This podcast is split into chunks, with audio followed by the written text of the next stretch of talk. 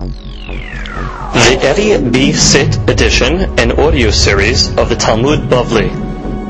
Masechet Ketubot has been dedicated by our dear friend Mr. Elliot Shasho. Hashem Yishmineu v'Hayeu. May the zikut of the limud of Masechet Ketubot stand for him that he should have be'azat Hashem, Shana Tova M'borechet, Osher v'Chavod, Shalom Bayit v'Hatzlacha b'chol ma'aseh yadav. And Be'ezrat Hashem, may he continue to be a supporter of Torah and all holy projects. Amen. Daf Nun Aleph. Today's daf has been dedicated by Mr. Victor Gindi, Hashem Yishmeru v'Hayehu, for continued hatzlacha in all his endeavors, continued success, biriut, health, happiness, and all good things. Amen. Today's daf is being studied by Aydun Nishmat Avraham bin Esther. Ruach Hashem tenichenu began Aydin. Amen. Today's daf is being studied by Refuah Shlema Yosef bin Sarah, Rahamim bin Adel, and Sarah bat Rachel. Ella nefan lahem betoch she'ar chole amo Yisrael. Amen. Today's daf is being studied by Aydun Nishmat Sophia bat Frida. Ruach Hashem tenichenu began Aydin. Amen. We begin today's daf on Nun Aleph Amud Rishon. And we are on the second line. And the Gemara begins, Hahu yatom v'yatoma. There was brothers and sister. They were yatomim. And what happened, there was an apotropos, meaning there was a administrator that was dealing with the estate and the assets of the yatomim. Now the yatoma wants to get mezonot. So therefore she came to Beit Din. So the Gemara says, they came in front of Rabbah, which means the Yatoma now wants to get supported from the estate. So Rava said, give the boy extra money from the estate. He's telling the administrators that. Bishvil Yetoma, in order that the Yetoma can be supported, which means make sure that the boy gets a little extra so he can give from that money to support his sister. Amar le Rabbanan de Rabbah, veha morhu de amar mimikar'e velo mimarteltele. Which means, you yourself, Rava, said that when it comes to the mizonot of the Yetoma, of the sisters, of the girls, you don't take it from metaltelin movables, you only take it from karka. And that's ben le mizoneh, whether it's for the mizonot, the food that's needed to support the girls, ben le ketubah, whether it's the payment of the ketubah, or ben le farnasa, or for the nedunya. That is for the dowry that the father sets aside after he dies in order to make the wedding for his daughter. So all that comes from karka. So why was Rabbah saying now that they should give extra money to the yatom? I thought it doesn't come from metaltelin, this payment. Amar lehu. So he said, Rabbah Trahakamim, ilu ratza shifha leshamesho, mi lo yehavina le. So the Gemara says, if let's say this yatom needed a servant, they needed a maid, so wouldn't the administrator of the estate give him money in order to pay for a maid in order to serve him? They would give him the money. Certainly in this case he was dealing with his own sister, which means you get two things. Number one, you're feeding the yatoma, and number two, she'll serve him as well. So therefore it's no different than a maid that would also be paid from the estate. So therefore you're getting two mitzvot, you're getting two benefits. First of all, you're giving the yetoma money, and the money would have been spent anyway, and she could serve him as well. Comes the Gemara now is going to bring a mahloket regarding this subject of the yetoma, from what type of assets can she be supported from. Tanu Rabbanan, we have a braita. Ehad nechasim sheyesh lehem acharayut, whether it's nechasim that have acharayut. Now, whenever the Gemara uses this language, nechasim sheyesh lehem acharayut, that's a reference to karkaot. That's a reference to real estate, property. Because the person that is lending the money, he is like guaranteed that he's going to get paid. because he knows he can always take it from the real estate. Meaning, even if the real estate is sold, there's a lien on that property, and therefore it's like nechasim, assets that have liability, we'll call them. And that's referring to karka. So the Gemara says, nechasim sheyesh lahem acharayut, which is referring to karka, ve'echad nechasim she'en lahem acharayut. Well, that's referring to regular metaltelin, which is regular movables, motzi'in lemzon isha v'labanot, divrei Rabbi. So Rabbi says clearly that we take money set aside to the inheritors in order to support the widow and the girls. That's the opinion of Rabbi. So that's a very significant opinion. We must keep that in mind. That Rabbi holds that the yetomot, the orphan girls, and the widow is supported even from movables. And of course, certainly, karka. However, we have another shita. Rabbi Shimon ben Elazar Omer. Rabbi Shimon ben Elazar comes and argues and says, Nechasim sheyesh lahem harayut. So first he discussed the laws regarding karka, regarding assets that have liability, which means land. Motzi'in labanot min habanim, which means we take from the boys, which means the yatom, the yatomim, in order to support the girls, which means the girls are supported for their mizonot and for their panasa, which is the nedunya, which is the dowry. You take it from the karka, from the land of the yatomim. That's case number one. Case number two, labanot min habanot, which means, in this case over here, we're talking about, let's say, a person died without sons. All he has is daughters, so the daughters inherit. Now, let's say he had older daughters, gidolot, and he had ketanot, and he had small daughters. And what happened? The bigger daughters, they took all the assets for themselves, or they took, let's say, more than their share is due to them. So the deen is, motzi'in labanot min abanot. We take from the older girls and give it to the smaller ones, which means they divide the estate equally. Furthermore, v'labanim min habanim.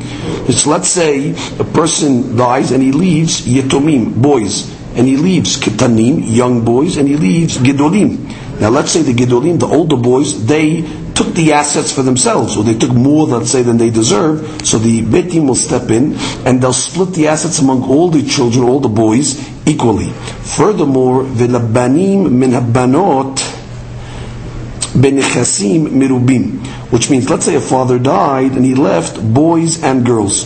So the law is that if, let's say, there is significant assets, which means nechasim merubim, a lot of money, so then the boys get the assets and they support their sisters from the properties.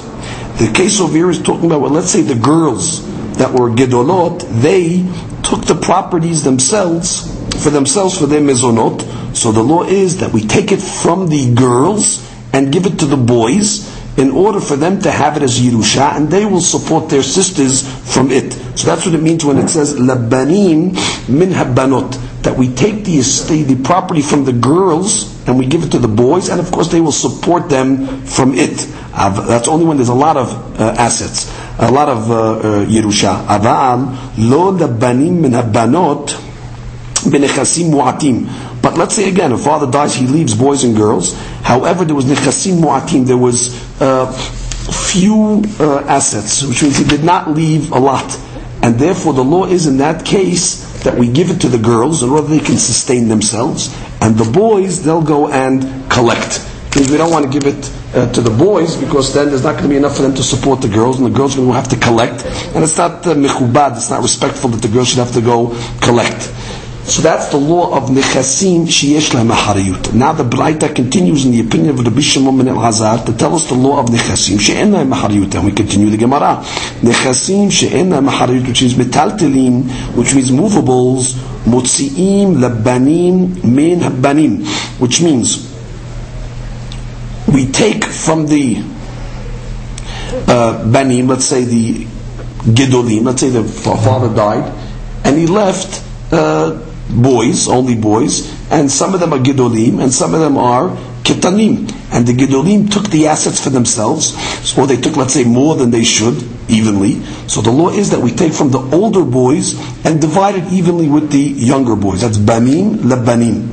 Labanot menabanot. Similarly, let's say a fellow only left girls, and therefore the girls are yoresh equally. But let's say the older ones took more than they deserve. So the law would be that we divide it up equally. We take from them and divide it equally with the younger girls as well.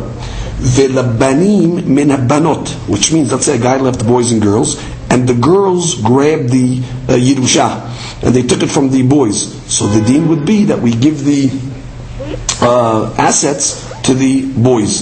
So the banim we give to the boys, min habanot, from the girls.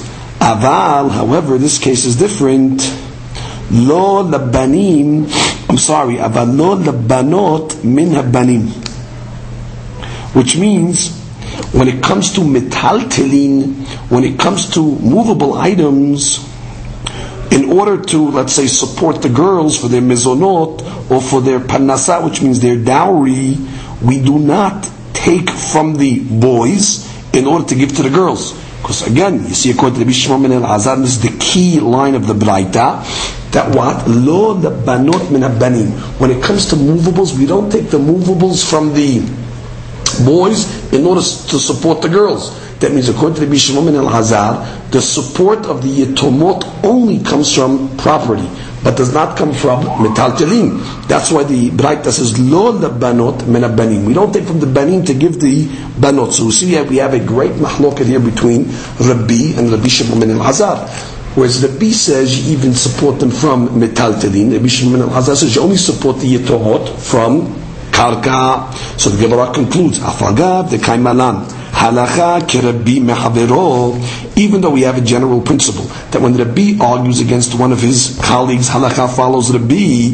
Halakha, in this case, an exception. Halakha k'Rabbi Shimon ben Elazar. The halakha is going to follow Rabbi Shimon ben Elazar that what? That you only take the mezonot and the panasa, which is the nedunya, which is the dowry, for the yetomot, only comes from karka. Why? D'amar Rava. Because Rava taught, the law is it's taken from karka and not from metaltelin. Ben ketubah. This refers to the ikar ketubah payment that a lady gets, which means let's say she's a betulah 200, or she's an amanah 100. That comes from only the real estate. Ben the mezoneh. That's referring to the support of the yetomot. Ben the panasah. That's talking about the money that's set aside for a dowry. So halakha lemaaseh, all those payments come from karka and not metaltelin. Comes the next Mishnah and gives an interesting scenario. Lo katav la ketubah. Let's say a fellow, when he got married, he didn't write for his wife a ketubah. And then let's say either he divorced her or she became a widow. So the deen is betula gova matayim. Doesn't matter. A betulah will still get paid the 200 zuz that is coming to her. The almanah, if she was an almanah, maneh, she gets the 100 zuz that's coming, which is even though he did not officially write a ketubah, doesn't matter. She gets paid b'pnei shehu tenai beddin, because that's already a condition that the beddin establishes, that when somebody gets married, it's automatically obligates himself according to beddin that he's going to have to pay this payment. So even if he didn't write it officially, it doesn't matter. He still must make the payments. So it seems that there were certain places that had minhagim not to write ketubot, and therefore the Mishnah is coming to say that even in those places that they didn't have the custom to write an official document called the ketubah, still the payment had to be made. Now, if you remember earlier on Daf Yud, we learned that the obligation to give a ketubah to a betulah was a mahloket, if that's a law from the Torah or it's a law from the Hachamim. Now, even according to the opinion that says that it is from the Torah,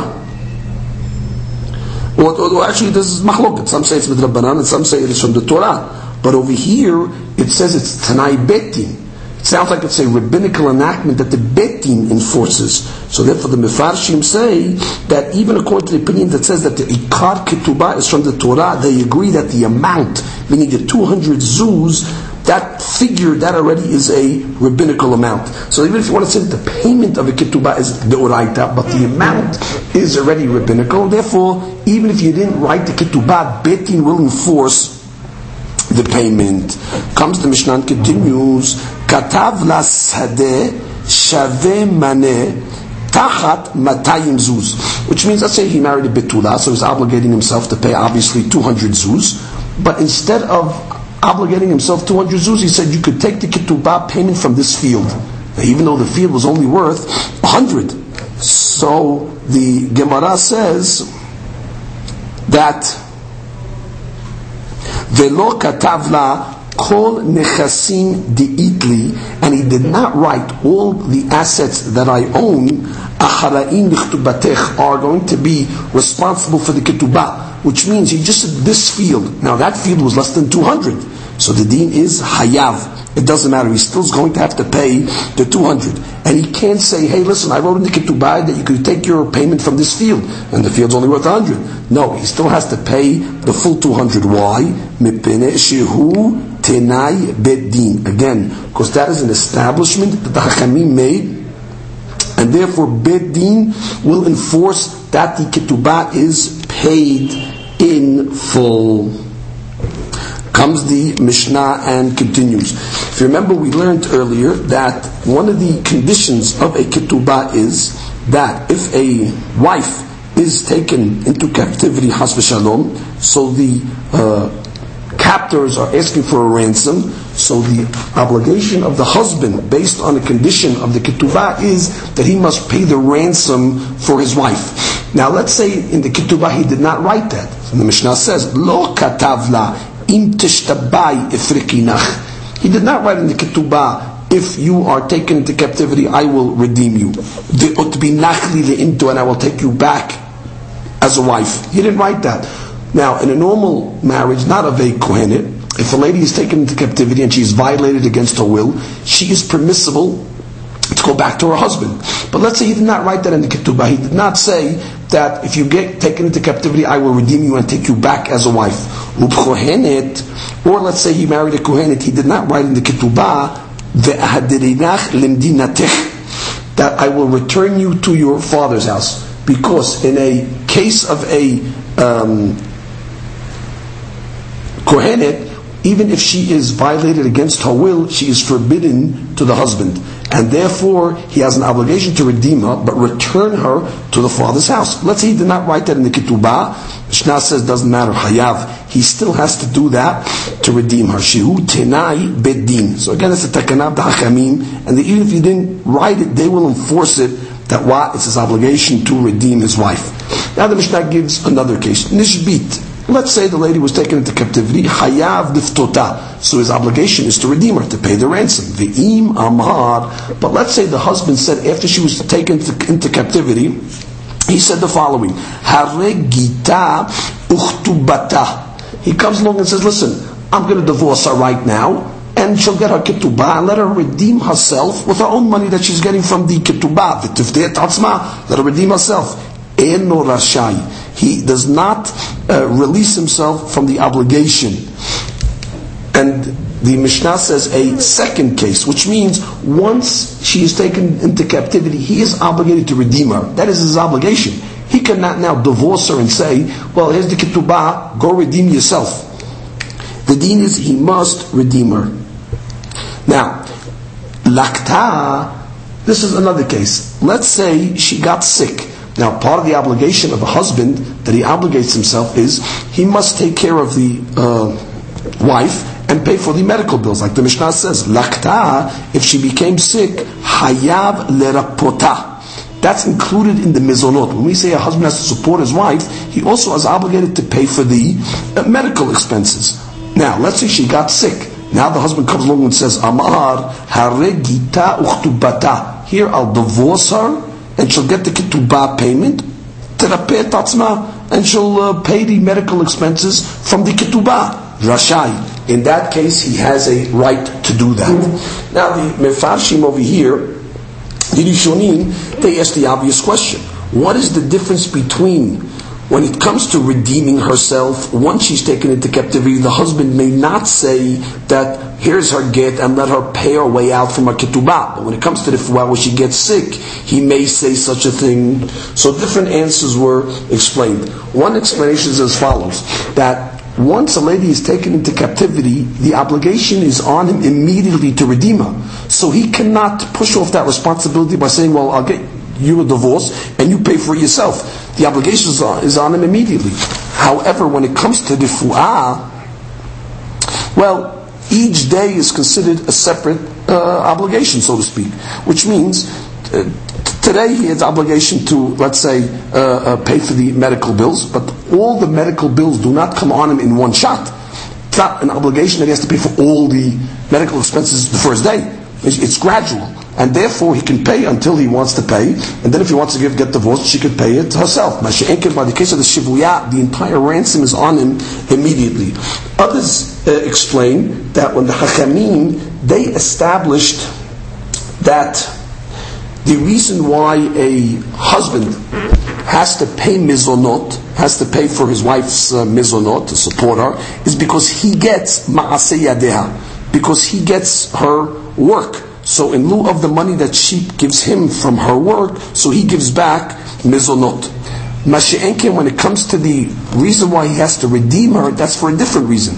That's because the husband has had rights to eat pirot, to eat fruit that she brought in from the ketubah, let's say from her fields. The next milog, he gets to eat the fruit.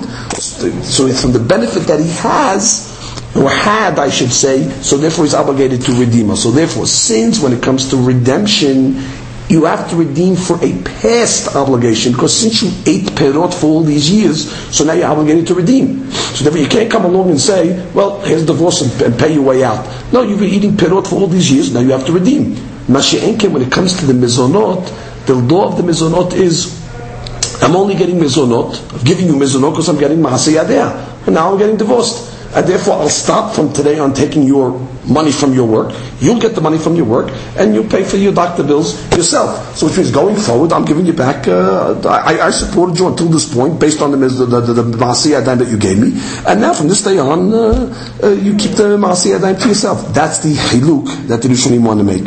In any event, now the Gemara is trying to establish who the author of our Mishnah is. So the Gemara asks, Mani, meaning who is the Tana of our Mishnah that said that a lady gets the money of the Ketubah regardless, even if it's not written, even if the Ketubah is not written, she gets paid. So the Gemara says, Rabbi Meir, it's actually Rabbi Meir, the Amar, Kol HaPohet LeBetula Mimatayim. If let's say a fellow writes a Ketubah and he writes less than 200, or let's say Bila Almana Mimane, he writes to an Almana less than 100. Harezu be'ilat zinut, which means it is forbidden to live with her, because we assume that the lady is not mohel, she wants to get the full ketubah, and therefore it's not considered a marriage, and therefore the full 200 has to be paid. So we want to say that the Mishnah is actually following Rabbi Meir. That what? That a lady gets the full 200. And if, let's say, he writes in the Ketubah less than 200, so therefore it is Ve'ilat Zinut, is considered Zinut, because the lady is not Somech Da'at for such a marriage. And therefore he cannot stay married to such a lady. De'i Rabbi Yehuda, however, if you want to say that what our Mishnah is going like Rabbi Yehuda, cannot be. Ha'amar, he said, Ratza Kotev Lebetula Shtar Shel Matayim. A fellow can write for his wife a ketubah for 200, vehi kotevin, and she can write in return, even before she gets paid the ketubah, but she can write in return, hitkabalti memecha maneh, I already received from you 100, which means she has a right to be muhelet on part of her ketubah, as if she could say, it's okay, I'll make it as if I got half the payment already. Well, almana maneh, he could write for his wife a ketubah for an almana amaneh, v'ikotebet, and she can write in return like a receipt, et kabati memecha 50 zuz. Yeah, I got from you already 50 zuz, and even though she didn't give the 50 zuz, but the point is she can be mohel for her ketubah payment. So therefore, our Mishnah that said lo katav la ketubah, well, let's say you did not write the lady ketubah, so our Mishnah, it's mashma, it's including all cases, which means he didn't write the ketubah, not only that he didn't write the ketubah for himself, But let's say she was mohel. She herself said, it's okay, you don't have to write the ketubah, which means that was the condition that they made originally. And like she was mohel, but the Mishnah says it doesn't matter. You still have to give the full amount of the ketubah. So obviously that's shittat of Rabbi Meir, that you're not allowed to give less than the prescribed measure. Whereas according to Rabbi Yehuda, even if you don't give the full amount, it's okay. So again, our Mishnah that said if you didn't write a ketubah, she gets 200 regardless, is going like Rabbi Meir, which is mashma our Mishnah that the wife cannot be umuhela. We don't take the mihilab, the wife, seriously, which means even if there was no ketubah, the payment still has to be 200. So comes the Gemara and says, fine. So you want to say the Resha of our Mishnah is actually following Rabbi Meir in Masefah. But now we bring a question from the Sefah of the Mishnah.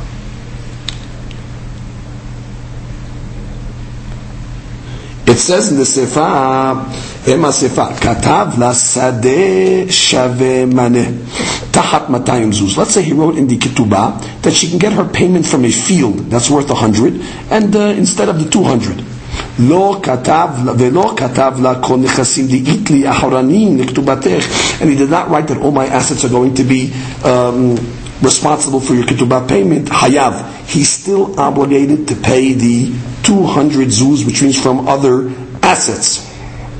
Which means he cannot come along and say, well, listen, I only obligated myself from that field. Why? Shi'u tenai betin.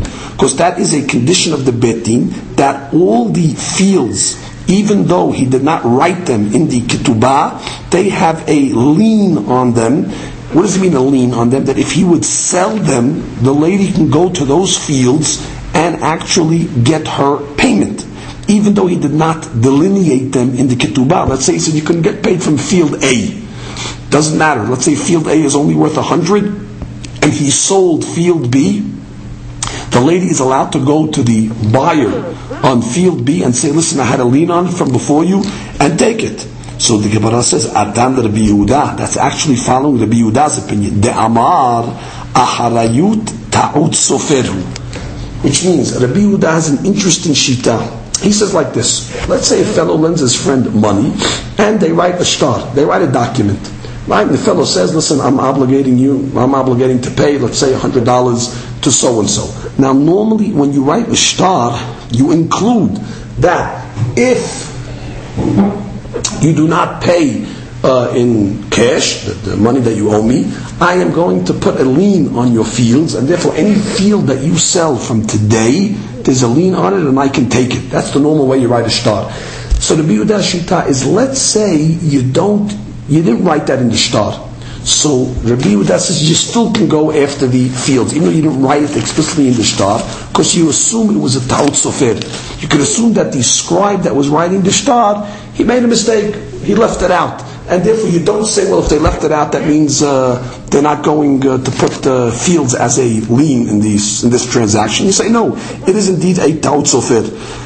So therefore, the same thing over here. When the husband writes only from this field, and he didn't write any other fields, you say it doesn't matter. Even though he didn't put any other fields as collateral for the ketubah, it doesn't matter. It's considered that the wife, still can go and pay. Even though it's not written, we consider it as if it is written.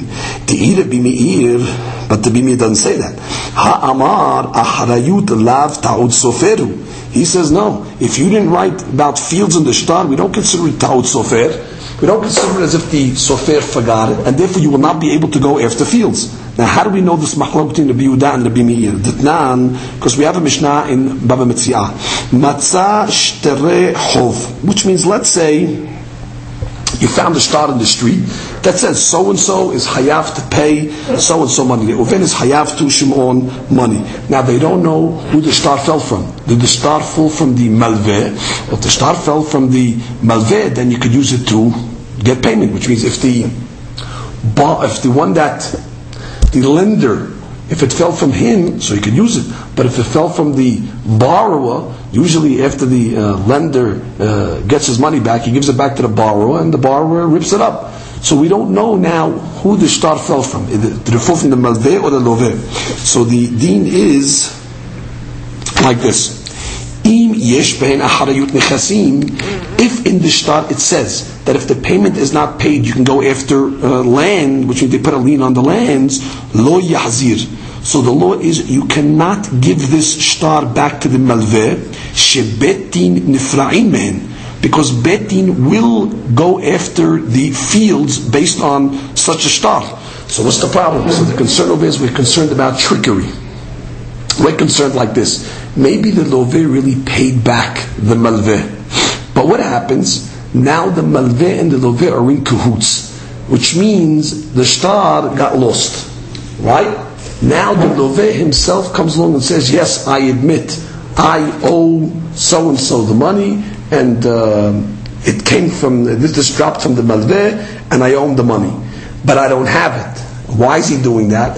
Because now the malveh will be able to go and take from the properties that the loveh sold. And what are we concerned about? That the loveh and the malveh are in cahoots. They're going to take that property and split it between them. So therefore, since Betin is going to take the shtar seriously because it has in it karka, it has a lien on the properties, and we don't know where it fell from, so you have to be concerned that really maybe the loan was paid already, and now the loveh and the malveh are in cahoots, and therefore the loveh says, yes, I owe the guy the money, but I don't have it. The malveh will go after the properties that the loveh sold, and they'll split it. So therefore you do not give it back to either of them. However, but if, let's say, was not written in the shtar anything about karka, there was no liens on properties written in the shtar, yahzir. So then already you can give it back to the malveh, she'en bedin nifra'in mehen. Because since it's not written in the shtar, bedin does not consider it a ta'ut sofer. And therefore, if it's not written, it's not written. And therefore, if the Lovech claims and says, yes, I owe him the money, so therefore give it back to the Malveh, and the Malveh can get payment. I'm not worried about them taking any karka, because since the karka was not written in the shtar, they cannot get paid from it. So therefore, you see, karka has to be written. If it's not written, you cannot get paid from it. Whether it's karka is written in the shtar, whether it's not, do not return it to the Malveh. Because even when karka is not in betin, we'll go after the fields. Why? Because we assume the principle of ta'ut sofer. So let's go back to our Mishnah. Our Mishnah that said at the end that if the husband only wrote karka in the shtar, that was worth 100, doesn't matter, the wife can even go after other properties, which means that there's a lien on the other properties. It means even if the husband sold other properties, she can go after it. So you see what? That we go with Rabbi Yehuda at the end of the Mishnah that says, even though it's not written, we consider it like it's a ta'ut sofer, and therefore she can go after karka. That's the shita of Rabbi Yehuda.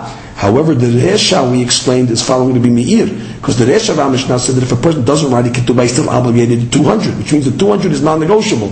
So the Gemara says, Resha, Rabbi Meir, Sefar Rabbi Yehuda, which means this is a strange Mishnah, that the Resha is following the shita of Rabbi Meir, and the Sefer is following the shita of Rabbi Yehuda.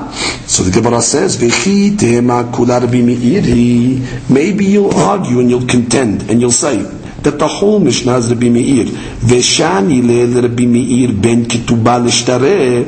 And maybe the B Meir makes a difference between Ketubah and Shtarot, which means maybe by a regular shtar, according to Rabbi Meir, he's going to say what? That a regular shtar, we consider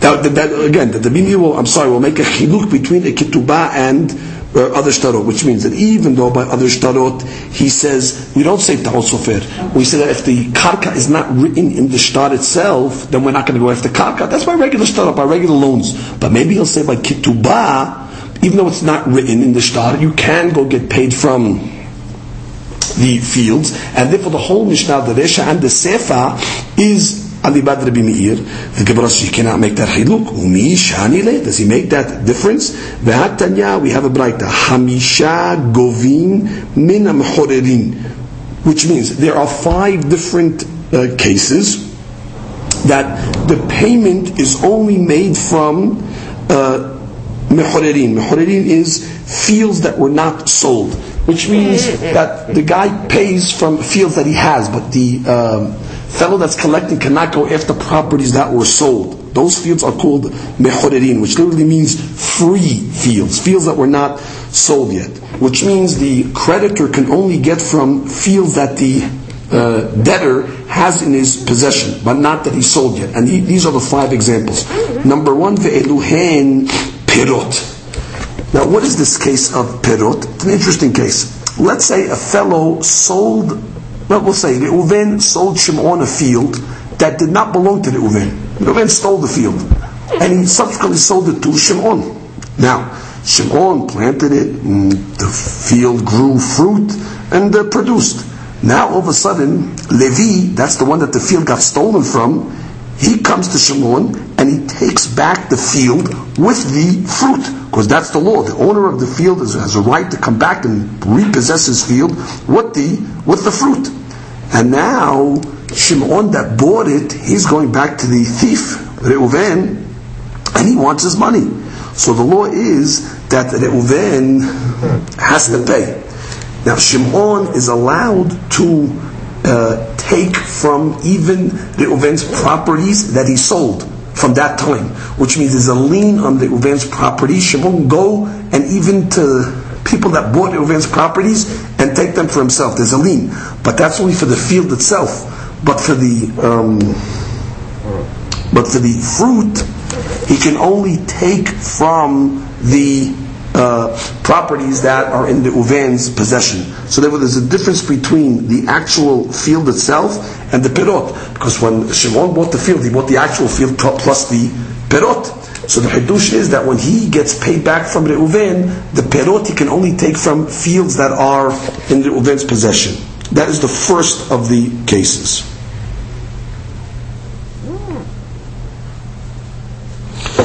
Ushbah perot. What is Shbach Perot? Similar case. Reuven sells Shimon a field that's not his. Okay? And now the Shimon elevated the field, which means the field became, he tilled it, he worked it, he planted it, he did, and he put the fertilizers, etc. So now the field is worth more money. And now Levi comes along and he says, listen, hey, that's my field. So he takes it from Shimon. Shimon wants to go back to the Reuven and get paid. So for the actual field itself, he can take from properties even that Reuven sold. But for the shvach, for the amount that the field went up in value, so that he only can take from regular properties. He cannot take from the fields that Reuven sold. So those are the two cases that you see why you can only get paid by perot, which means for the fruit, the actual fruit itself, or the enhancement of the field itself.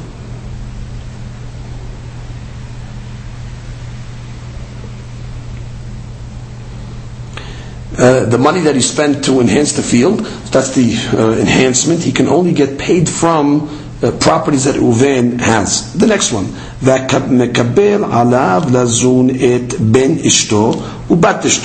say you have a husband that he accepts upon himself at the time that he got married to support his wife's son or his wife's daughter.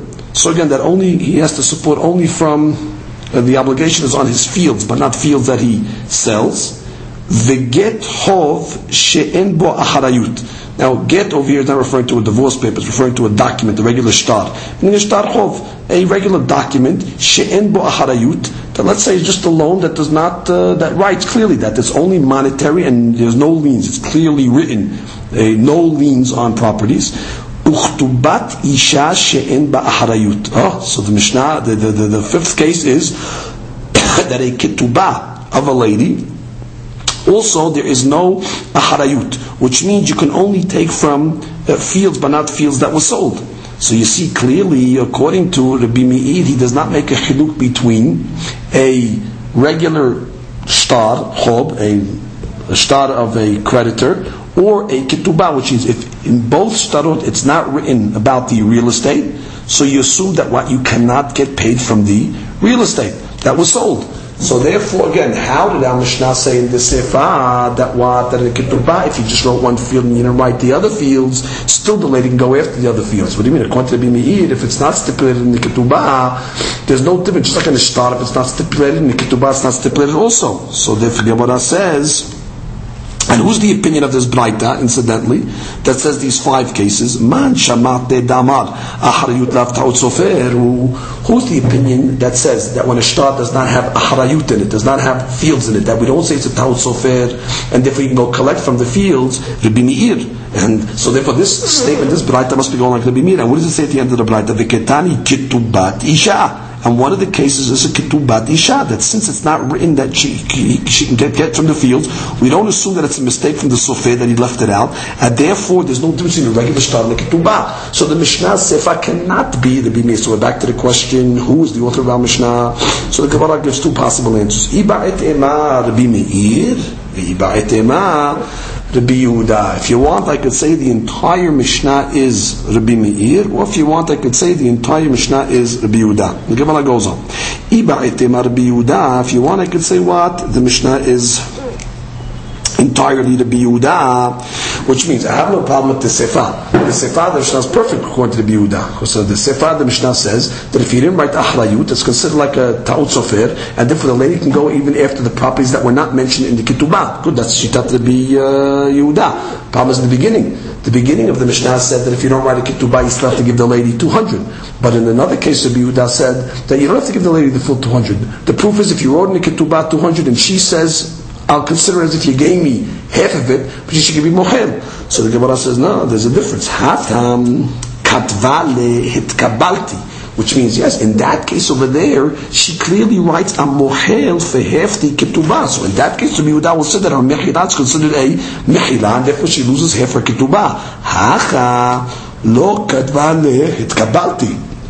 Here, she didn't say, I received half the ketubah, which means the ketubah wasn't written, and therefore she wasn't actually mohel anything explicitly. So Rabbi Yehuda will agree that in the case where you didn't write a ketubah, she's expecting the full 200, and therefore she gets the full 200. So therefore the resha can be even according to Rabbi Yehuda. Iba'itema Rabbi Meir.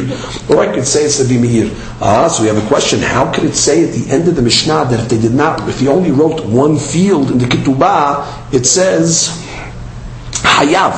Now we understood Hayav meaning he has to pay her not only from that field that he delineated in the Ketubah, but she can even get paid from other fields that were sold. But that's not Bimir Shita. So the Gemara says, "My Hayav Diktani." What does it mean Hayav? That says in the Mishnah, Minam Horarin. Only from fields that are still in his possession, which means to be me in the shitato. Hayab, don't learn the Mishnah means hayab that she can go to fields that were sold. No, she cannot go to fields that were sold. She can go to the field that was delineated in the ketubah and from other fields that are still in the possession of the husband, but she cannot go to other fields since they were not mentioned specifically in the ketubah. Gemara continues from a quote from our Mishnah. One of the conditions of a ketubah is that the husband has to write in the ketubah, im tishtabai, if you were taken into captivity, ifrekinach, I'm going to redeem you, ve'otpinach li le'intu, and I'll take you back as a wife. So the Mishnah said if you didn't write that in the ketubah, it doesn't matter, because it's considered a terai ketubah. It's an automatic, Betim will enforce it, that he has to redeem her, and of course if he's a Yisrael, he's able to take her back. Amar Abu Yishmuel, Eshet Yisrael shene'ensa, asura leba'ala, hayshinan shema tehilata be'ones ve'sofa berason. So the father of Shmuel made the following statement, that a wife of a Yisrael, that was ne'ensa, she was violated. Asura leba'ala, she's forbidden to her husband. Why? Hayshinan, you suspect, shema tehilata be'ones, maybe she started off honest, meaning it was against her will, but maybe at the end of the bi'ah, she ended up doing it willingly. Therefore, she ended up doing it willingly, she becomes a surah to the husband. Eti ve'rav le'abu dishmuel. So Rav asks an obvious question to Abu Dishmuel from our Mishnah. Our Mishnah said, im tishtabai ifrikinach v'otpinach li le'intu. Our Mishnah said that one of the conditions of the ketubah is if you're taken into captivity, I'm going to redeem you and take you back. So you see what? That you don't say Tehilato be'ones v'sofo v'sofa berason. Otherwise you would be forbidden to take her back. Ishtik. So Abu Dishmuel kept quiet, didn't have an answer. Kari Rav Ale da Abu Dishmuel. So Rav said regarding Abu Dishmuel, Sarim atzru b'milim. Which means the the princes, they stopped, refrained from saying words, and they put their palm to their mouth, which means they don't have an answer. So comes the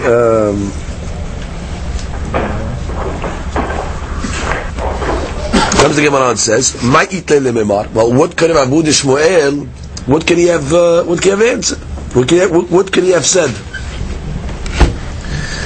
So the Gemara says, Bishvuya ekilu. There's a difference, which means there's a case of a shivuya, which is our case in the Mishnah over there, where there was no witnesses, which we just taken into captivity.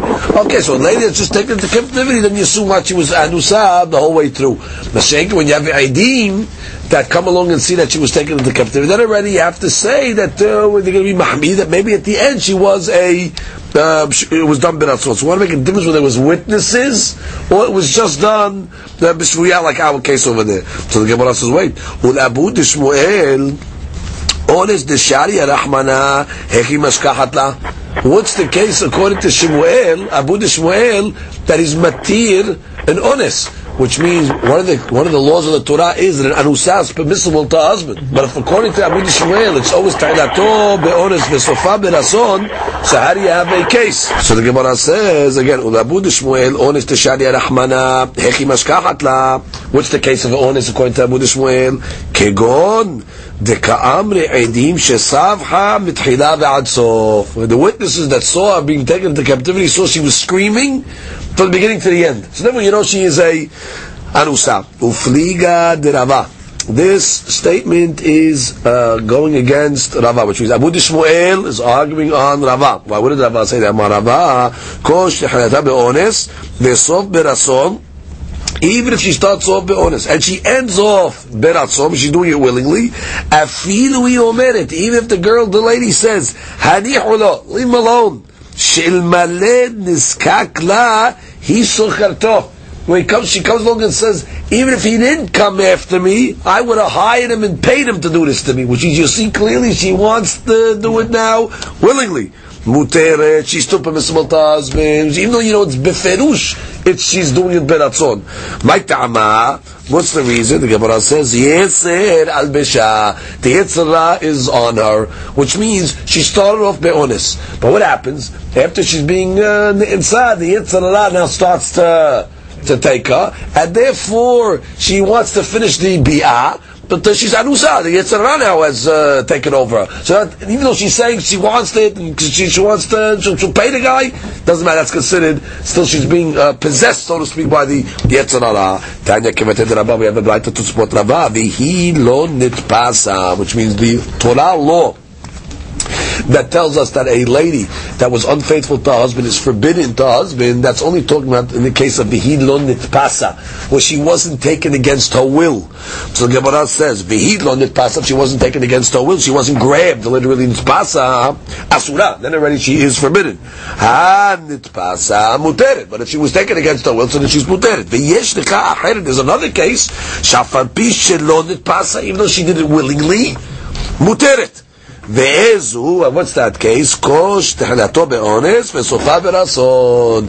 That even though she starts off ones, she ends off be'rason, still according to this bright is permissible, which is approved to Rava. Tanya Idak, we have another bright. Ve'hi lo nitpasa asura, which means if she did it willingly, she's forbidden to the husband. Hadit pasa muter, but if she was by force, she is permissible. V'yesh lecha acheret, there's another lady, shafapishinit pasa, that even though it was against her will, asura. What's the case of a lady that goes with a man against her will? That's forbidden. What's that case? Zu eshet kohen. The wife of a kohen, as we know, the wife of a kohen has a different law, that even if she is ne'insa, anusa is forbidden to the wife of a kohen. So that's the this b'raita. Amar Rabbi Yehuda, Amar Shmuel, Meshur Rabbi Shmuel.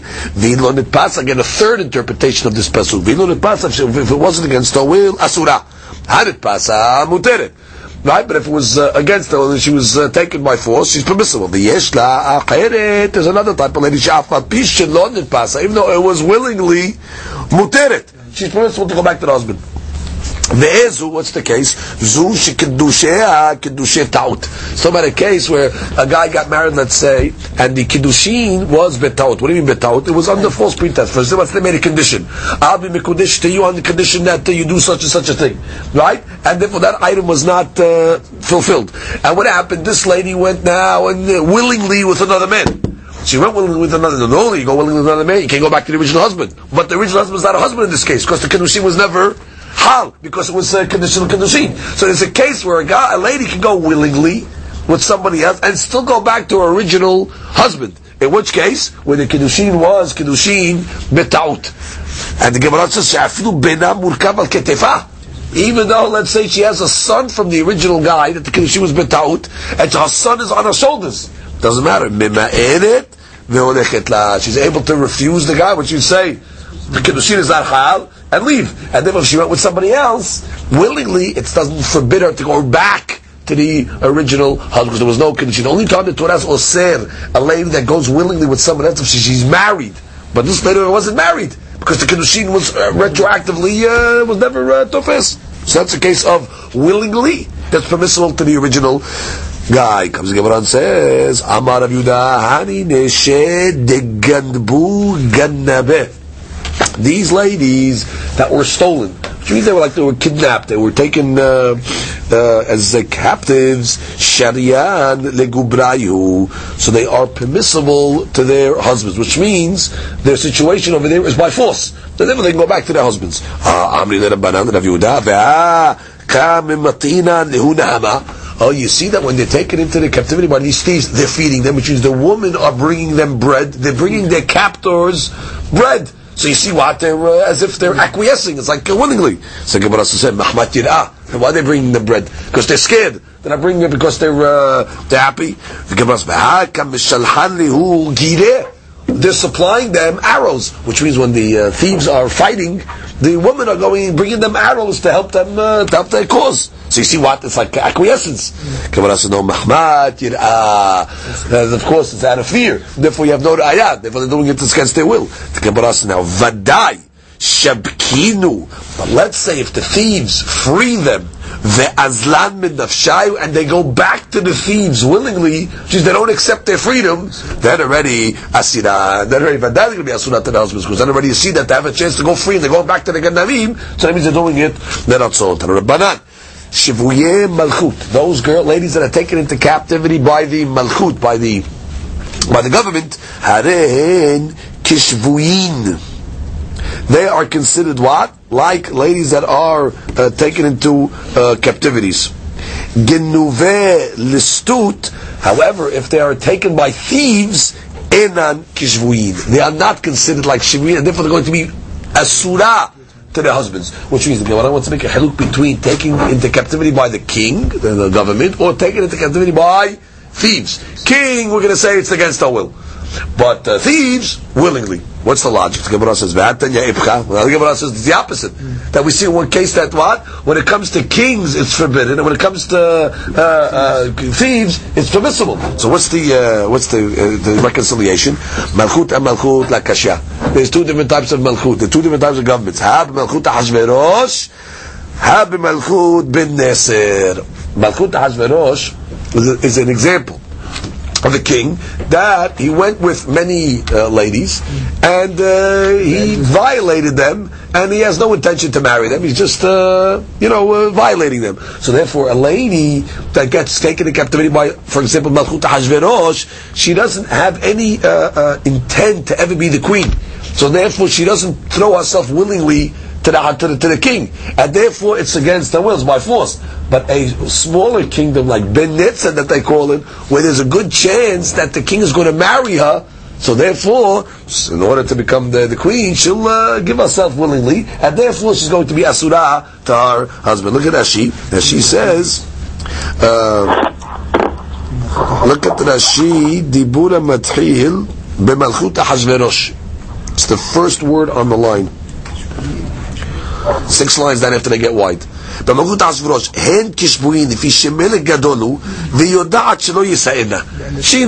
he's not going to marry her. Therefore she has a bi'ah against her will. Ben Nesir, listimi. He was a type of thief. Velakad ayarot, and he conquered a lot of cities. Umalach alem, and he ruled over them. Venasar rosh l'shtivu b'nideh tenan shivuyem malchut enam k'shvuyim v'asurot l'ma'alehen. Why? Desavra, because she thinks minsav kanasivla. She thinks that there's a chance that Ben Netzer will marry her, and therefore she does it. So that's the answer to that. Now comes the Gemara and says listot al listot l'kasha, and also the stira that we have between the different type of thieves. Right? What type of thing we said she's permissible? Go back to that. No, what type of thing we said she's forbidden? What's the reconciliation? L'kasha hab ben neser hab listim de alma, which means now we make a haluk between ben neser and regular listot. Now she explains listot al listot the ben neser asurot. Right again, because she thinks that she will get married by this guy Ben Netzer, and therefore she does it willingly. However, listim be'alma, next Rashi, afilu lekuchim shelo kashin la lefikach ena ela asula, which means she don't want to marry regular thieves. Who's a regular thief to get married to? She's not happy if a regular thief's going to marry her, so therefore she does it against her will. But Ben Netzer, I guess it was a status, let's say, to marry, the king.